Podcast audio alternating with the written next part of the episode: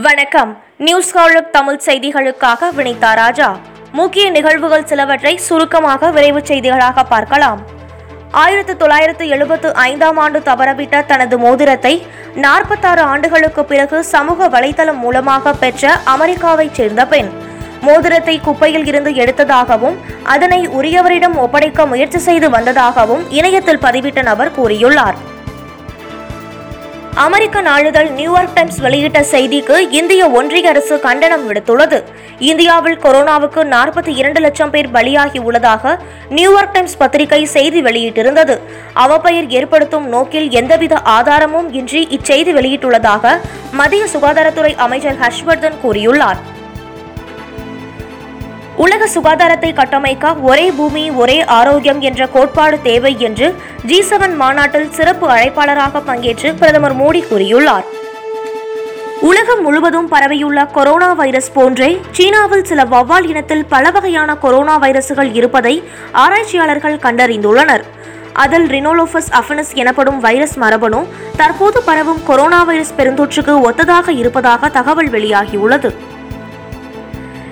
India முழுவதும் இதுவரை இருபத்தி நான்கு கோடியே தொண்ணூத்தாறு லட்சம் பேருக்கு கொரோனா தடுப்பூசி போடப்பட்டுள்ளதாகவும் தமிழ்நாட்டில் மட்டும் ஒரு கோடியே ஒரு லட்சம் பேருக்கு தடுப்பூசி போடப்பட்டுள்ளதாகவும் ஒன்றிய அரசு தகவல் தெரிவித்துள்ளது.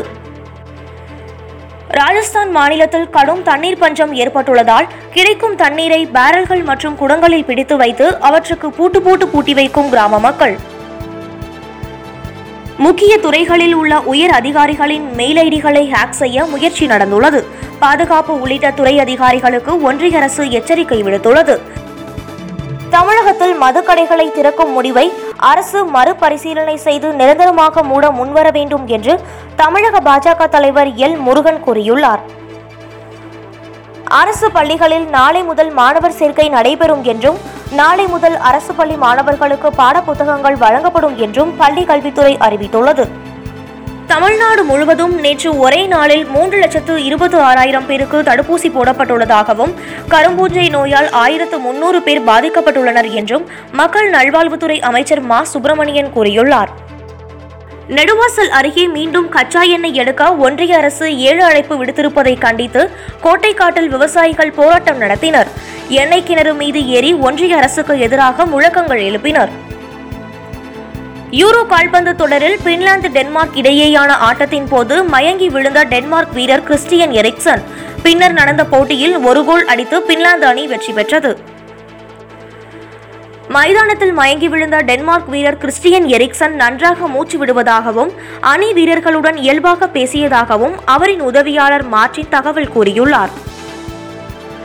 யூரோ கால்பந்து தொடரில் மூன்றுக்கு பூஜ்ஜியம் என்ற கோல் கணக்கில் ரஷ்யாவை வீழ்த்தி அபார வெற்றி பெற்றது பெல்ஜியம் அணி. ஆட்டத்தின் முதல் பத்தாவது நிமிடத்திலேயே பெல்ஜியம் வீரர் லுகாக்கு கோல் அடித்து அசத்தினார். பெட்ரோல் டீசல் விலையில் எந்த மாற்றமும் இல்லை. நேற்றைய விலையிலேயே விற்பனை செய்யப்படுகிறது. அதன்படி பெட்ரோல் லிட்டருக்கு தொன்னூற்றி ஏழு ரூபாய் நாற்பத்தி மூன்று காசுகளாகவும் டீசல் லிட்டருக்கு தொன்னூற்றொரு ரூபாய் அறுபத்து நான்கு காசுகளாகவும் உள்ளது. இத்துடன் இந்த செய்தி தொகுப்பு நிறைவடைந்தது. நன்றி வணக்கம்.